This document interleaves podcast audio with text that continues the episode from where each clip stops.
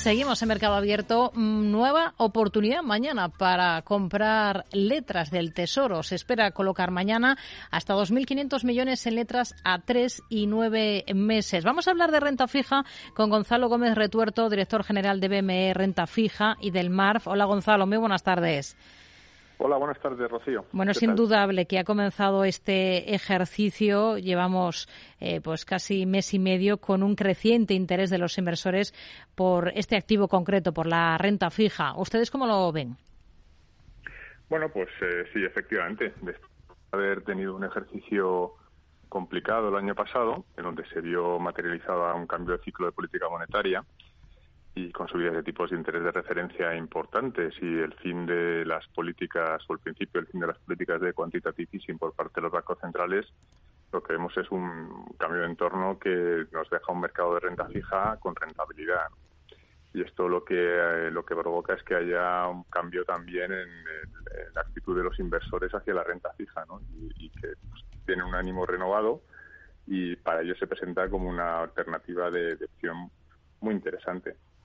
Nosotros en BME, como, como gestores de los mercados en los que cotizan los, los instrumentos de renta fija, ¿no? desde el Tesoro hasta, empresas privadas de menor tamaño, pasando por administraciones públicas o grandes corporaciones financieras o no financieras, lo que hacemos es una lectura positiva de este interés creciente por, por parte de los inversores y que ya se hace patente en las cifras de emisión y de actividad que venimos registrando, que, desde el principio de año no paran de crecer. Mm.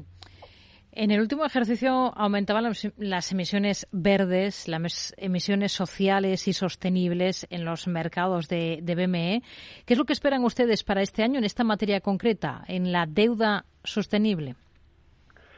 Bueno, eh, el peso de los productos ligados a la sostenibilidad efectivamente ya es muy significativo en nuestros mercados y continúa creciendo. Y aquí hay varios factores que yo creo que apoyan esta tendencia. Hay algunos que son generales, que son estructurales, que es pues, una mayor sensibilización por parte de los inversores y de las compañías acerca de los factores medioambientales, y luego hay otros también que son más particulares, ¿no? como también es el crecimiento que está, que está registrando la actividad de empresas que se dedican al sector de las energías renovables en los mercados de renta fija, ¿no? donde cada vez acuden más a financiar sus actividades.